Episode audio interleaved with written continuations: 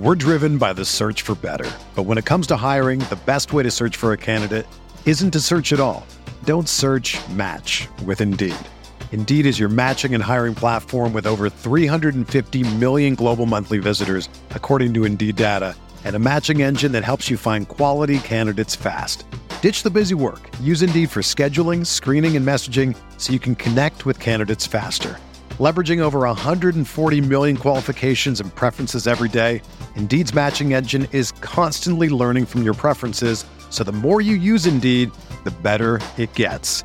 Join more than 3.5 million businesses worldwide that use Indeed to hire great talent fast. And listeners of this show will get a $75 sponsored job credit to get your jobs more visibility at Indeed.com slash BlueWire. Just go to Indeed.com slash BlueWire right now and support our show by saying that you heard about Indeed on this podcast. That's Indeed.com slash BlueWire. Terms and conditions apply. Need to hire? You need Indeed. Do you ever feel like you're always on? What do you do when you need a moment to chill? How do you like to hit the reset button to get ready for what's next? These days, everything is go, go, go. It's nothing but nonstop hustle all the time. Work, family, friends, a million pressing social issues, and an expectation to be on 24 7. Sometimes you just need a moment to turn off and hit the reset button. That's when you reach for an ice cold Coors Light, the beer that's made to chill. Listen, there's a lot going on in Green Bay right now, and I feel like we could all use a moment to chill with a Coors Light. See, Coors Light is cold lagered, cold filtered, and cold packaged. It's literally made to chill. It's as crisp and refreshing as the Colorado Rockies, perfect for a moment to unwind. Coors Light is what I choose when I need to unwind. So when you want to hit reset, reach for the beer that's made to chill. Get Coors Light in their all new look delivered straight to your door with Drizzly or Instacart. Coors Brewing Company, Golden, Colorado, and as always, celebrate.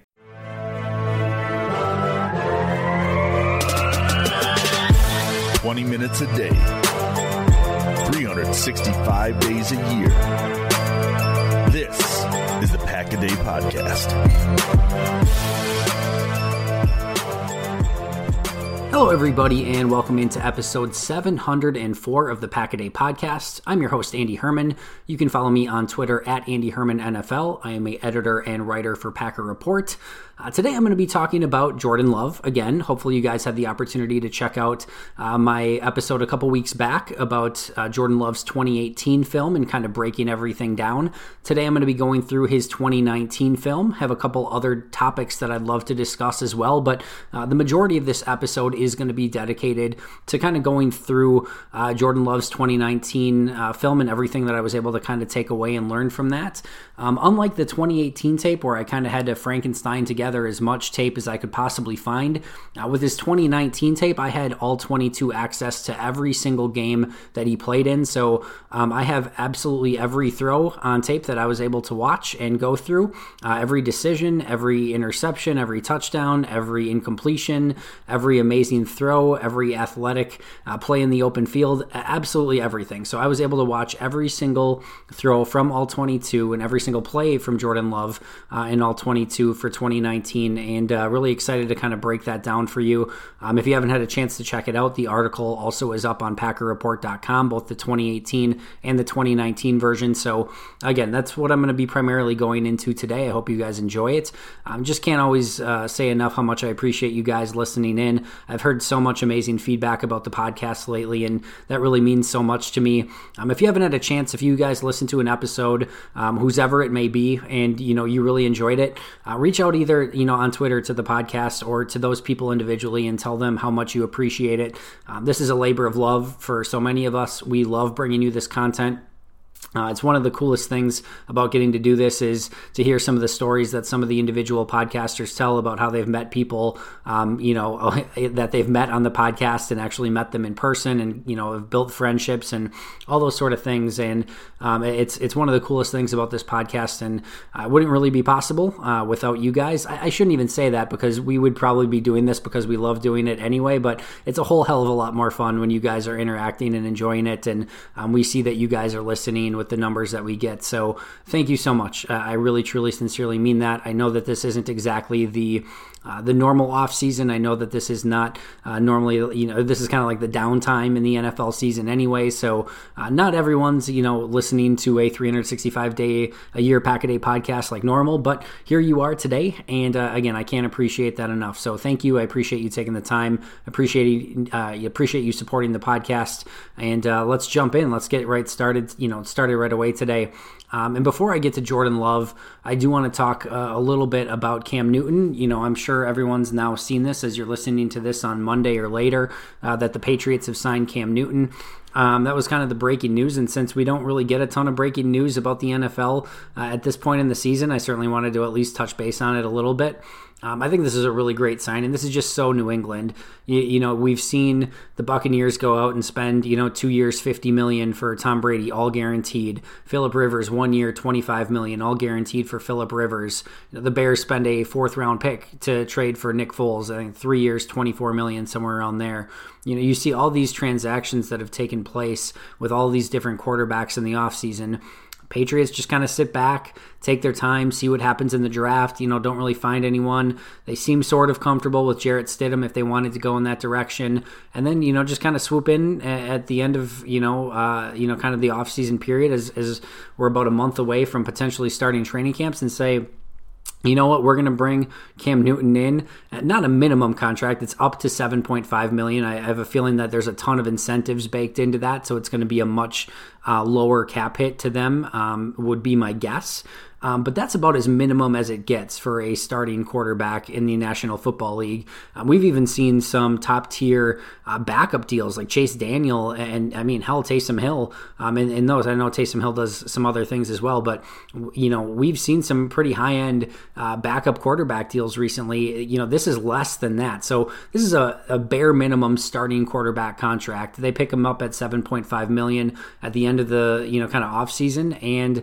they're ready to run with him. And I'm really excited to see Cam Newton with a Josh McDaniels led offense he has no almost no supporting cast. I mean, Julian Edelman is great, but he's far past his prime. Um, they've got some solid running backs that you know Mohamed Sanu, N'Keal Harry. They're going to need a step from Harry big time. Um, you know, they just don't have a ton of great weapons, but they've got a phenomenal defense. They've got a great special teams. They've got the greatest coach of all time. They've got a phenomenal offensive coordinator. Um, Cam Newton is a shell of his former self, but can still do some really unique things on the football field. And I'm really excited to see what that Patriots offense is going to be able to do with Cam Newton. I'm excited for Cam Newton. I, I certainly think that he deserved this opportunity. And we'll see. Maybe Jarrett Stidham still gets the nod, but if I were a betting man, I would say that Cam Newton will be your Patriots starting quarterback uh, in Week One. And uh, it's it's good for football that that Cam is in there. It, it's certainly a great talking point um, with the the Patriots and Cam Newton. Uh, we'll give everyone some some you know football information to talk about for the next couple days, if nothing else. So I you know kind of an excited you know exciting signing. And uh, again, I, I'm certainly looking forward to see what he's going to be able to do in that Josh McDaniels offense. One other thing, this was an interesting question that was posted today. Uh, Joe Kipp, um, who I really need to get on the podcast at some you know time, he does a fantastic job. Um, he posted a question: Would you rather try to tackle AJ Dillon or avoid being tackled by Kenny Clark? And I had to think about this for a little bit, but I think I would rather avoid being tackled by Kenny Clark rather than trying to tackle AJ Dillon. So let's start by this. I don't stand a chance in either situation, right? But um, you know, me having to try to take down AJ Dillon, that, that's a guaranteed fail. That there, there's nothing that's ever going to, um, you know, get me where I could actually try, and it's just going to hurt a lot. I mean, he's he's just going to absolutely run through me. I mean, he he runs through, you know, fit in shape inside linebackers for a living. There's no chance um, that I'm going to be able to take down AJ Dillon. So th- that, that's an immediate fail. Um, yeah, so th- that that sounds awful. Um, I guess maybe I could get lucky, and I mean he could just run by me or something, but I don't think that that's going to be how that ends. So um, I did choose. Uh, I'm going to avoid being tackled by Kenny Clark now. He's still going to catch me, and it's still going to hurt. But I just feel like there is a difference in me trying to run away and, feel like I can escape, and and maybe you know. Um, you know, maybe just maybe, you know, get to the sidelines or something. Like I said, it's going to fail miserably, but I feel like in his effort to try to kind of take me down, I'm going to be able to brace. Um, I'm going to be able to, you know, maybe he's just able to trip me up or something like that um, I think I could at least have a better chance of avoiding pain by being, you know, trying to avoid being tackled by Kenny Clark than rather than trying to tackle AJ Dillon. I mean, what am I going to do to AJ Dillon? And at least I'm like running away at full sprint from Kenny Clark. And like I said, he is going to catch me. It is going to hurt, um, but I just don't think it's going to hurt as much as me trying to run full steam at AJ Dillon and trying to bring him down. So uh, love your question, Joe. Uh, I'm going to choose being tackled by Kenny Clark, although this is quite the, the Sophie's choice, and I'm not excited about it. Um, but I think that's the smart way to go, even if it's going to be painful. All right, let's jump into our main topic, or my main topic, um, talking about Jordan Love and his 2019 tape. Um, if you haven't had a chance, I do recommend before, you know, kind of um, you know, digging into this too far, at least, you know, you're probably not going to put this on pause and listen to a previous episode. But um, when you're done with this, go back and listen to the 2018 uh, version of this podcast that I put out a couple weeks back, or go read the article. I was beaming uh, about Jordan Love after watching his 2018 tape. And I, I said this um, in my article. If you were just showing me 2018 Jordan Love tape, versus uh, Patrick Mahomes or Aaron Rodgers college tape or things like that. Give me Jordan Love's 2018 tape. I, I absolutely loved it. He showed me absolutely everything that I would want to see. Yes, there were some turnover worthy plays, but I would feel like you know off of that 2018 tape that those were some things that I were you know could correct. They weren't in abundance; they were still there, um, but I, I, feel like it was something that you know as a you know if I were a coach that I you know could correct that and, and kind of fix that out of him. Um, you know, every throw was available to him. He had great athleticism, you know, threw with accuracy, threw with confidence. He played within the offense. He was able to make off scripted plays. I mean, I was on cloud nine watching Jordan Love's 2018 tape. I fully get, I mean, any team that wanted to spend a first round pick, wanting to, you know, I would have graded him easily a top 10 pick off of his 2018 tape alone, if not top five type caliber draft pick. In fact, I think probably higher than that. That That's how highly I thought of Jordan Love's 2018 tape. Um, and of course, I think most of you know by listening to various scouting reports on Jordan Love that that was not the same in 2019. That was not the case in 2019. It was not the same Jordan Love. And I think a lot of the you know, a lot of the talk has been about, well, you know, the coaching staff changed and, you know, the the supporting cast around him was not the same. I think it was, you know, five of his top six um, receivers on offense were gone. His top running back was gone. So, yeah, a lot of that was true. And I'm going to get into that in just a moment. But, you know, when I saw some of those turnover worthy plays from Jordan Love in 2018, again first of all you saw flashes of those and it was just you know the, the other team wasn't always intercepting the pass when they had the opportunity to do so or coming up with the fumble or things like that. Um, but you know those plays were there. You know what i would hope for as a, a you know as i'm scouting him is i would hope to see all right 2018 he he had a few plays on tape where he made some poor decisions. I really want to see that improve in 2019 and that was far from the case. In fact, not only did it not improve, it got significantly worse to the point where you have some serious questions that you need to ask about what happened with you know Jordan Love in 2019. Um, Pro Football Focus had him down for 26 turnover worthy plays in 2019. I thought I was being conservative, and I had 32 turnover worthy plays. Now, in the article and on my Twitter, you can find a uh, you know, a video or two videos technically of all of the turnover worthy plays from Jordan Love in 2019. I think maybe one or two of those you could say, all right, maybe wasn't a true turnover worthy play. And in my estimation, it was at minimum a very poor decision. And if something just went a hair different, it would have been a turnover or turnover worthy play. Um, so I counted it. But, you know, whether it's 26, whether it's 28, 30, 32, however many that you want to go within that frame, it is a problem, and it was a significant problem in 2019. So uh, let me kind of walk through that a little bit. So just kind of game by game. In Wake Forest against Wake Forest in week one, he had six turnover worthy plays. I'm going to discuss this game in a little bit further in just a moment. Then he played Stony Brook, which is, you know, nobody. He didn't have any turnover worthy plays in that game. He played against San Diego State and had two turnover worthy plays. Um, then against Colorado State, he had four, LSU, he had three. Nevada, he had five. Air Force, he had one. BYU, he had three. Then Fresno State, I didn't credit him with any turnover worthy plays. Wyoming, he had three. Boise State, he had two. New Mexico, he had three. And then Kent State in the bowl game, I did not have any. So he had three games with no turnover worthy plays. He had one game in which there was just one turnover worthy play against Air Force, and every other game had multiple turnover worthy plays. And in fact, most had three or more. So there's lots to be concerned about there. And as I talked about last uh, time, where when I talked about this from his 2018 tape, there's three general you know themes that come up when he's having these turnover-worthy plays. Either a he's trying to do too much, b he's staring down a receiver and it's causing the safety or somebody to kind of go in that direction because he's staring down and kind of predetermining a throw, or c he's not reading the defense correctly and not having vision to where he's throwing the football.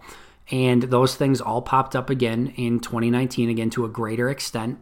And you didn't need to look any further than his Wake Forest tape in week one. This is a game against a team from a Power Five conference. You know, you're Utah State. You've got a brand new head coach. Um, you're, a lot of your supporting, you know, cast is gone, and you're f- facing Wake Forest in Week One, Power Five team, ACC, and you have the opportunity to win this game.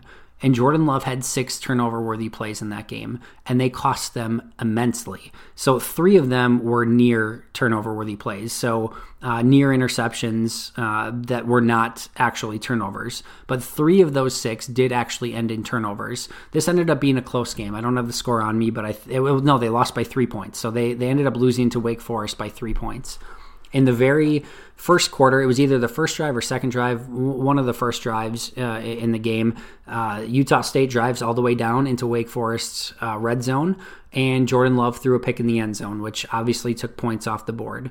Um, you know, if, if they convert a touchdown, it's taking seven off the board. Even if they just stay where they were, it would have been a chip shot field goal. That takes three points off the board right there. Later in the game, um, I believe it was actually in the third quarter. Uh, Jordan Love, they're backed up, I think, at their own seven or eight yard line, and they're actually winning the game at this point.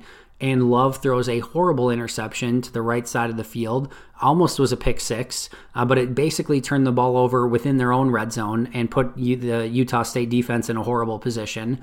Um, Wake Forest would go on to score off of that interception. Um, so, he, and the first one took points off the board. Second one gave points to Wake Forest, and then in the third one, it was the final drive of the game. Uh, there's less than a minute left. They're down by three points, and Jordan Love has is you know driven them down uh, to about the 30 31 yard line. So we're looking at a 47 to 48 yard field goal as is. And I'm not going to pretend like I know how good Utah State's kicker is. I have no idea. Uh, maybe he needed a 30 yard field goal to be successful. But the point being here Jordan Love threw an interception on this play. He had an, an, open receiver underneath. He could have taken the underneath throw. He didn't. He tried throwing it over the top of a linebacker or a defensive back. I forget who it was. And the ball was intercepted and it effectively lost them the game. Did not give them the opportunity to at least attempt the field goal. And if I remember correctly, that was not like a third down play. Um, it was a play uh, earlier in the down and distance. So Jordan Love you legitimately you can make an argument you know really lost them that game in week one against wake forest. Um, byu you know he threw two almost identical interceptions in that game. You know just not you know having vision to where he was throwing the football basically threw it right to the inside linebacker. And that's an issue that continues to come up with him is you'll just see him throw it right in the, the hands of a defender that he never saw and and there's a lot of concern there. So those thir- you know 32 turnover worthy plays was again my by far my biggest takeaway and something that has to give you you know cause for concern. And again, if you go back and you listen to my 2018 takeaway, um, I was on cloud nine. I, I, could not have been more excited about Jordan Love. I would have bought as much stock as I possibly could have bought just off of the 2018 tape. But the 2019 tape, there's a lot. There's a lot to take in there and there's there's certainly you know some truth to the the supporting cast and, and the the rest of the team in the transition. And we'll get to that in just a moment, but. Um, you would have liked to have seen him tone things down a little bit, be able to make better decisions, and I, you know I can live, you know, with some of the I, I, can live with some of the, you know, him trying to do too much, the, the superhero plays when you're in that situation. I've said this before, but you, you talk about him playing against LSU. He's outmanned at every other position. The the 10 players that he ha- has on his side of the field are, are going to be outplayed by the 10 players across from his 10 players in every single matchup. LSU is going to have a better player than Utah State does. If he's trying to do a little too much in that game, I get it. I can live with that. No big deal. I, I can totally understand that you know in some of those situations i get it and if, if he's you know staring down a receiver or something like that i feel like that's something that you can coach out uh, but my second takeaway was that and, and, this was honestly one of my takeaways in the 2018 you know um, version as well he has to learn to throw with vision and he has to do a better job of reading defenses i cannot put this any more simple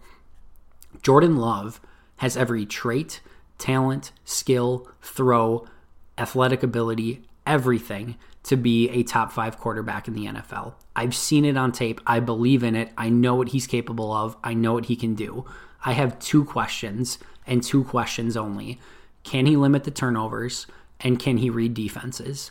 And there's absolutely unequivocally signs of him being able to read a defense and pick it apart. You will see it from time to time, and you you you have almost this like hallelujah type moment, you know, because you see it on tape. But there are other times where it just seems like he's completely fooled, you know, predetermining where he's going to go with the throw, expecting one thing from the defense, and it's almost like he doesn't have the ability to kind of get off of it. And that again, that's very very concerning. So if you can answer those two questions, if you can say, you know what, I think we can limit some of those turnover worthy plays, and you know what, we can get him to read defenses better, and we can, you know, have him throw, you know, with vision on on where he's throwing into specific windows and, and throwing receivers open and things like that. If you feel like you can answer those two questions, to me, you've got a a stud at quarterback. He, again, he has every potential in the world, and this is not a project, in my opinion, in any other way. He, he has shown me on tape that he can do everything else. It's just limiting the turnovers and learning how to read defenses, and that's what those next couple years or however long Jordan Love has in that transition period. That's what he has to learn how to do because this is not an NFL any, anymore where you can have the Brett Favre type numbers. Let's be real Brett Favre is is basically, in my opinion, the only gunslinger type quarterback that's ever succeeded um, in the NFL and actually kind of like won a Super Bowl. Um, and a lot of that was because in his most successful years are the teams where Mike Holmgren, Mike McCarthy, and, to, and really Brad Childress in the one year in uh, Minnesota was able to calm him down, um, have him play within the offense, and get him to not throw as many interceptions um, because you know when when Favre had his years where he was throwing so many interceptions um, and, and major interceptions in, in some huge games, the, the Rams what six interception, five six interception game in the playoffs. You know, it's just obviously really hard to win some of those games. And the NFL, the teams are so good at taking care of the football now. If you lose the turnover battle, you're gonna lose games. So Jordan Love's not in a position where he can come in the NFL and be great, but throw 20 interceptions in a season and you know expect to have a you know a, a, successful season. Yeah you might go 9 and 7 10 and 6 you maybe even 11 and 5 you might you know because if, if he's really good in every other area you know you might be able to pull off some wins if, you, if your supporting cast is good if your defense is good. Um, but if you really want to truly be successful, make runs in the playoffs, you've got to be able to take care of the football. And I, I, again, I think that's the major question with Jordan Love. I feel confident about everything else, but those are the two main questions, and those were my two biggest takeaways from my 2018 review. All right, let's kind of jump forward. Number three, yes, the new offense was disjointed. Everything was a tick off. There were bad snaps from the center. The offensive line didn't protect him as well. Him and his receivers were not always on the same page uh, with route running, um, especially early in the season.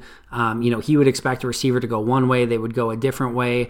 Um, there were some interesting play calls that were made. Just everything on offense seemed to be a tick off and a little bit uh, disjointed from what it was the previous season. So, yes, there was absolutely a piece of that. And I do think, especially earlier in the season, and if you kind of look again, the, the, the six turnover worthy plays in week one, he had two in week three, he had four in week four three and five, and then five in week six. You know, if, if you look at that, that's what, 5, 8, 12, 14, 20 turnover worthy plays in the first six games.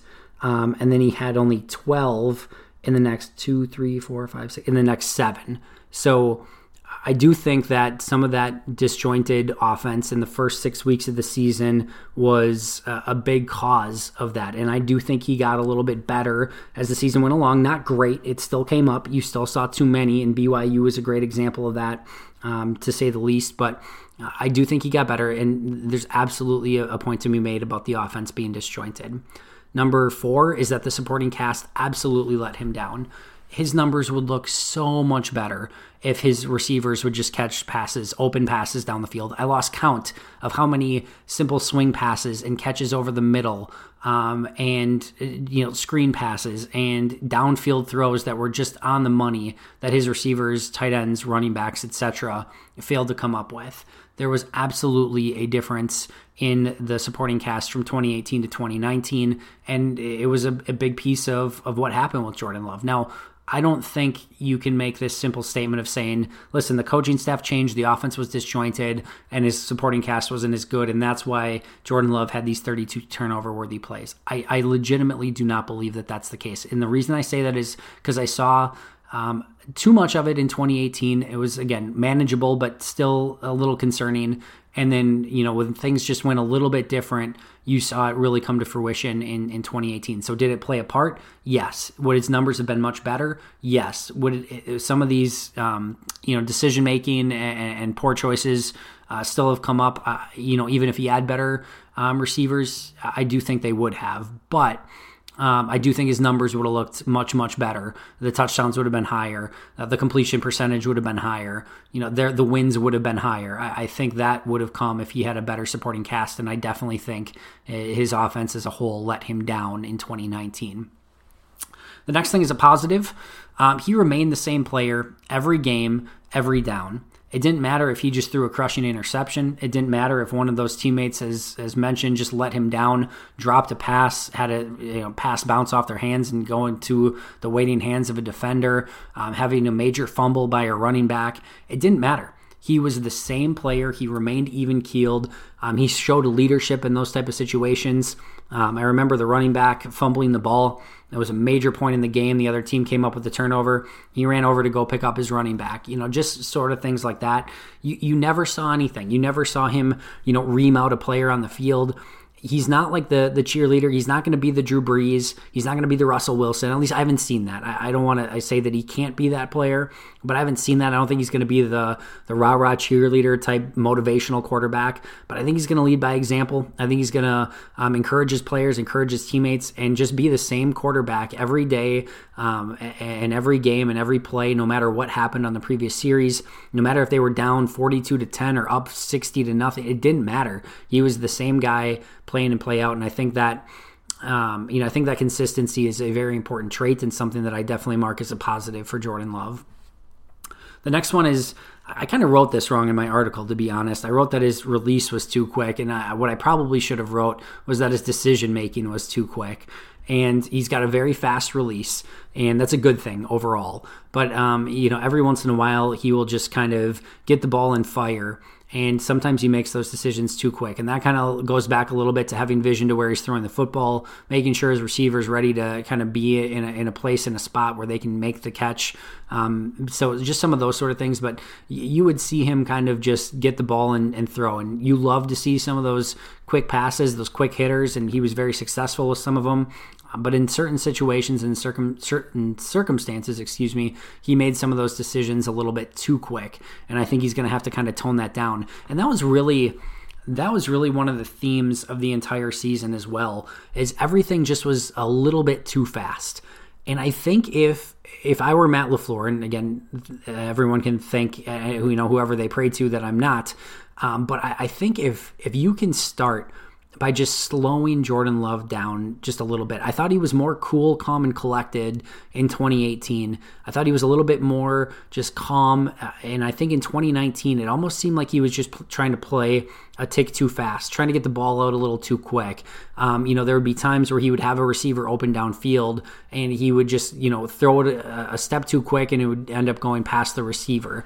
You know, just some things like that. I think if you can calm him down, get some of that confidence back, surround him with some good football players and a good option, you know, or a good offense, I think that you know he's going to be in a much better position to succeed. Uh, but I do think he made some decisions too quick. Um, just kind of released the ball with not exactly knowing what was going to happen, and I think he's going to have to tone some of that down a little bit as well. Another positive, he did start throwing the ball away a little bit more. So you talk about that decision making. You want to see him, you know, start making the decisions where he's just going to live to see another down, especially as the season went on. And as I mentioned, you saw those turnover worthy plays decrease as the season went along. And I think part of that had to do with him learning to kind of live to see another down and, and, throw the ball away a little bit. And I know Aaron Rodgers gets some some crap sometimes for uh, you know how many throwaways that he has. Um, you, you, know that's a, a, topic of discussion for another day. But uh, I do think that you started to see some of those positives where instead of trying to force something where it just wasn't there, and you know trying to make a hero type play as the season went along, he got better at throwing the ball away and, and, living to see another down. So I definitely think that that was a positive, especially as the season went along. All right, next observation a, a ton of screenplays, a ton, ton, ton of screenplays. In fact, Pro Football Focus had him over 25% of his completions were on screen passes. And that that's not necessarily a bad thing. In fact, um, Jordan Love, with his agility and his ability to get the the throw off from various angles, you know, sidearm and every other way that you can throw a football imaginable, Jordan Love can pretty much get it out. Um, you know, it's not a bad thing that he had, you know, a bunch of completions on screen passes, but in those situations where the offense is predicated on some of those quick passes and, and so many screens, you really want to see a high end completion percentage 65, 66, 68, um, at least something in, in that range. And Love's was, you know, right hovering right around 61% and that 60% mark is the kind of Mendoza line. And the good news is he had a, like a 64, I want to say, percent completion percentage in 2018. So he showed the ability to, to you know, to have a good completion percentage and have good accuracy.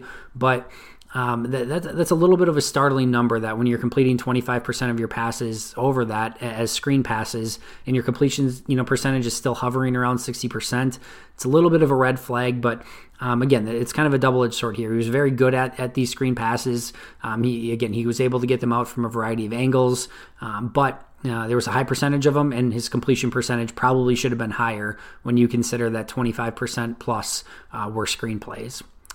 Next one, and, and this kind of goes hand in hand with what I was kind of saying with my last one, is simply the accuracy wasn't as good in 2019 as it was in 2018. And we've talked a lot about a lot of things already that played a part.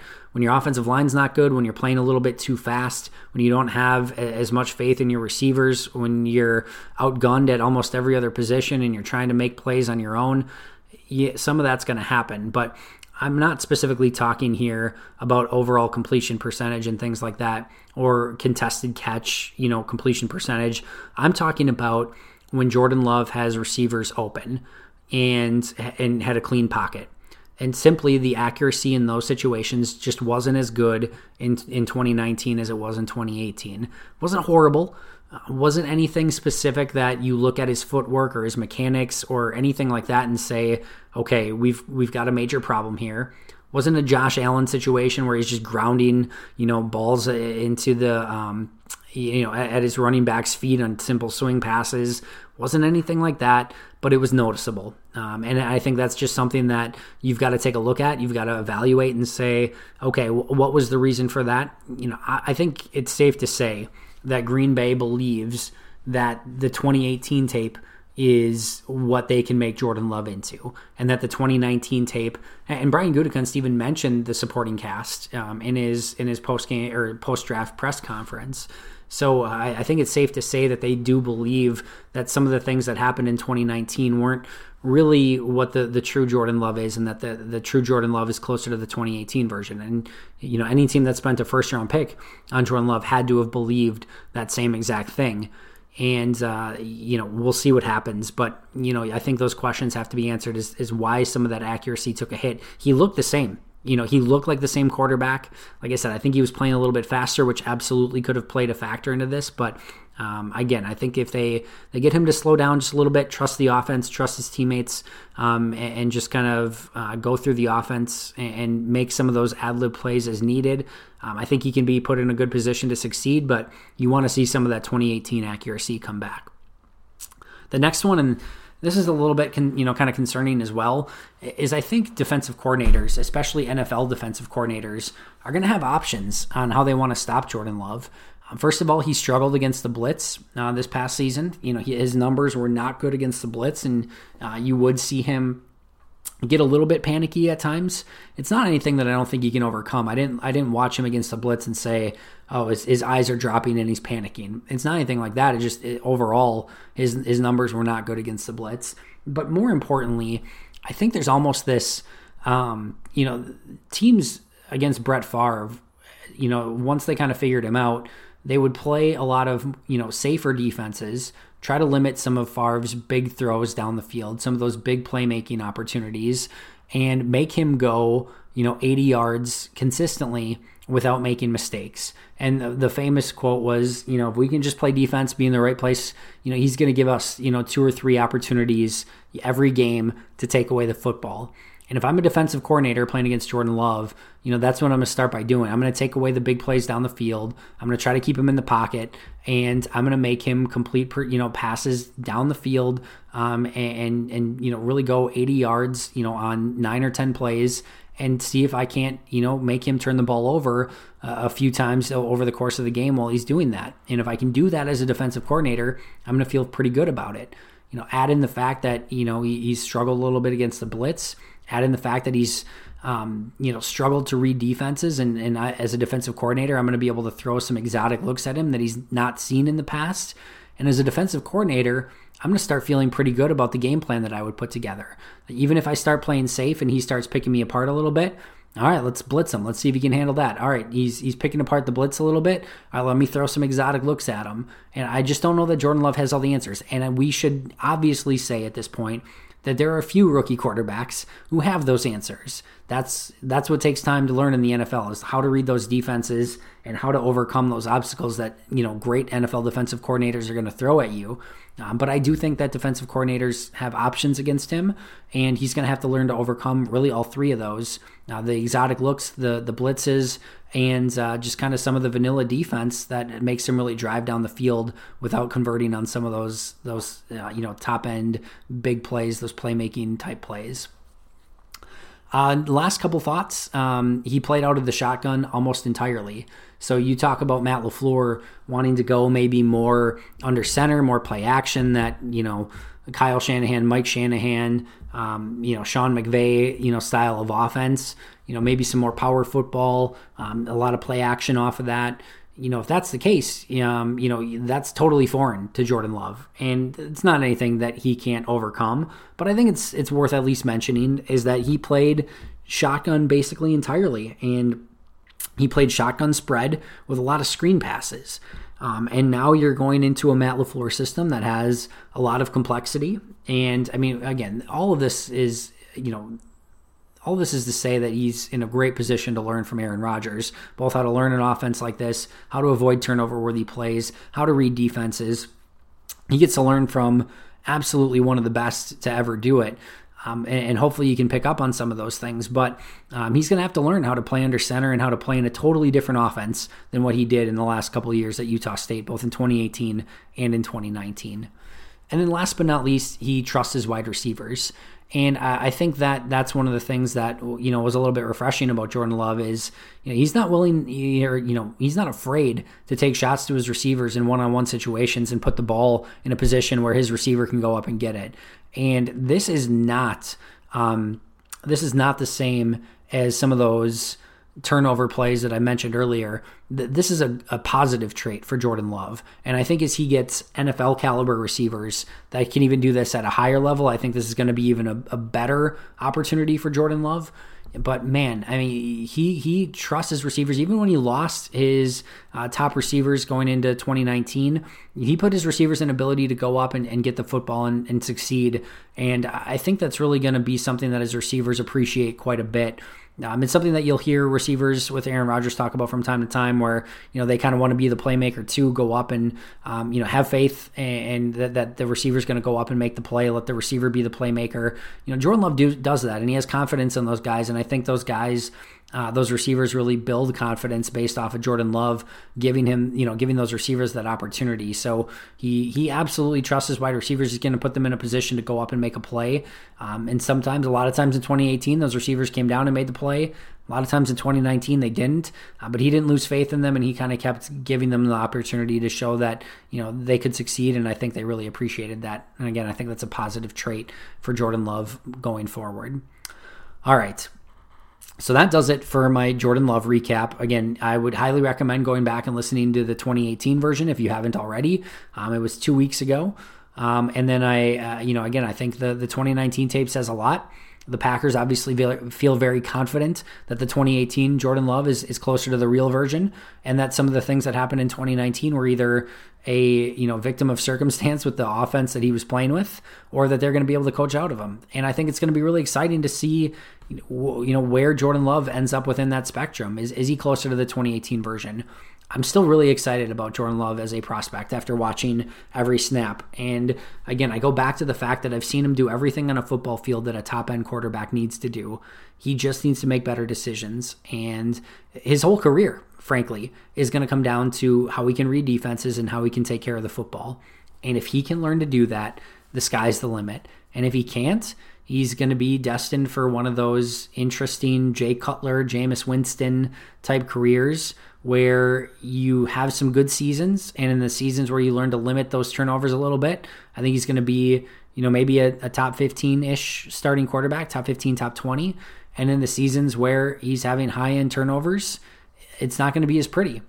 And uh, I think it's going to be very paramount that he does learn that, especially in a Matt LaFleur based offense. I think Matt LaFleur's offense is great for Jordan Love. I think it's going to give him some open looks. I think he's going to be able to run the system with success. I think he's going to be able to ad lib and make plays when he needs to. But I think he's going to be very successful in that offense. So I'm still ex- excited about Jordan Love as a prospect. I have a lot more questions after watching his 2019 tape than I did after his 2018 tape. Uh, but uh, again, I still am excited overall, and I think Green Bay's got a really unique and intriguing prospect. And I think that's always fun as a fan. I know a lot of people wanted uh, a wide receiver, really anything, probably besides a quarterback. But I, I think there's always this this really interesting aspect of having a, a, player like Jordan Love at the most important position on your team and seeing how he's going to develop. And and me, you know, I for one am really excited how that's going to look over the course of the next couple seasons as he starts to develop. That does it for me today. I hope you enjoyed this podcast and kind of breaking down some of Jordan Love's 2019 tape. Uh, thank you again for supporting and listening. If you're looking for ways to support the podcast, um, one, you can always subscribe, like, um, recommend to a friend uh, the podcast. We always appreciate that um, you know, mention us on Twitter. But if you are looking to support us financially, um, you can actually go uh, to our Twitter page, and uh, in the bio there is a link to supporting us. Um, and I would, you know, obviously really appreciate it. We would really appreciate any support that you can give. Um, and you can, you know, sign up for a one-time, uh, you know, gift. You can do a, a monthly subscription. Um, there are, you know, I think it's something as low as like a dollar per month that you can support, and any of that really helps us out and just kind of helps us get um, you know, microphones and, uh, you know, bring to you a, a, high quality product and, and keep some of the great people that are doing such great work on this podcast, uh, keep them on the team. So uh, anything that you can do in that regards is amazing and we would love you for it. Uh, but even if not, you know, just like, subscribe, um, write a review, any of those things would be amazing as well. Make sure to listen in tomorrow for a all new episode. As always, 365 days a year. I hope you all enjoy your 4th of July weekend. Stay safe, stay healthy. Uh, appreciate you all. And as always, go pack go.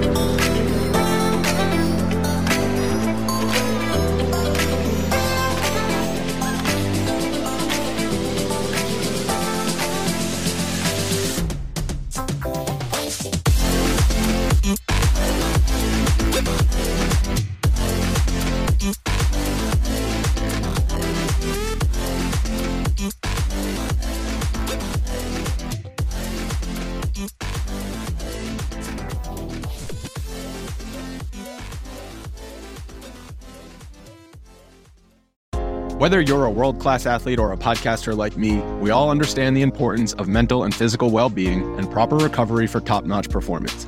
That's why I'm excited that Unifyd Healing is sponsoring podcasts on the Blue Wire Network. Unifyd Healing is a new and super innovative global network of wellness centers powered by Energy Enhancement System, or EE System. If you haven't heard of the EE System yet, then you'll want to listen up. This technology promotes wellness, deep relaxation, purification, and rejuvenation. Wherever you are across the globe, access to a center is easy and affordable. Interested in experiencing the EE System technology for yourself? Go to unifydhealing.com slash bluewire to learn more and find a center near you. That's unified, U-N-I-F-Y-D, healing.com slash bluewire. No material or testimonials on the Unifyd Healing website are intended to be viewed as medical advice or a substitute for professional medical advice, diagnosis, or treatment. Always seek the advice of your physician or other qualified healthcare provider with any questions you may have regarding a medical condition or treatment and before undertaking a new healthcare regimen, including EE system.